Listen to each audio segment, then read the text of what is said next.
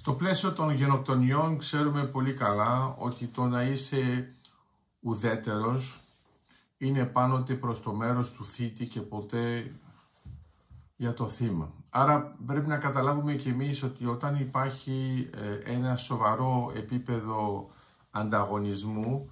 και αυτό πρέπει να λυθεί γρήγορα, αποτελεσματικά και με έναν τρόπο που να έχει μια ουρά η οποία να είναι βιώσιμη, πρέπει να ξέρουμε και εμείς ξεκάθαρα τι θέλουμε. Άρα, άμα το παρουσιάσουμε με αυτόν τον τρόπο, έχει μεγάλη σημασία η τοποθέτηση της Ελλάδος σε αυτό που γίνεται στη Μέση Ανατολή, έτσι ώστε να ξέρουμε ακριβώς ε, πώς παίζουμε με τους συμμάχους μας, πώς παίζουμε με τους εχθρούς, ποια είναι η ιδέα σε αυτή την στρατηγική και τι πρέπει να κάνουμε για να εξασφαλίσουμε κάτι το οποίο να είναι εντελώς διαφορετικό από το αναμενόμενο. Δηλαδή, στην πραγματικότητα ξέρουμε όλοι ότι η Ελλάδα είναι αξιόπιστη, ξέρουμε όλοι ότι μπορεί να προσφέρει πραγματικά ε,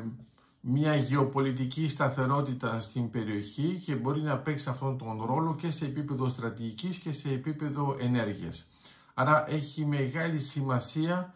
πώς τοποθετούμε τα δικά μας κομμάτια πάνω σε αυτή τη σκακέρα που έχει μεγαλώσει έτσι ώστε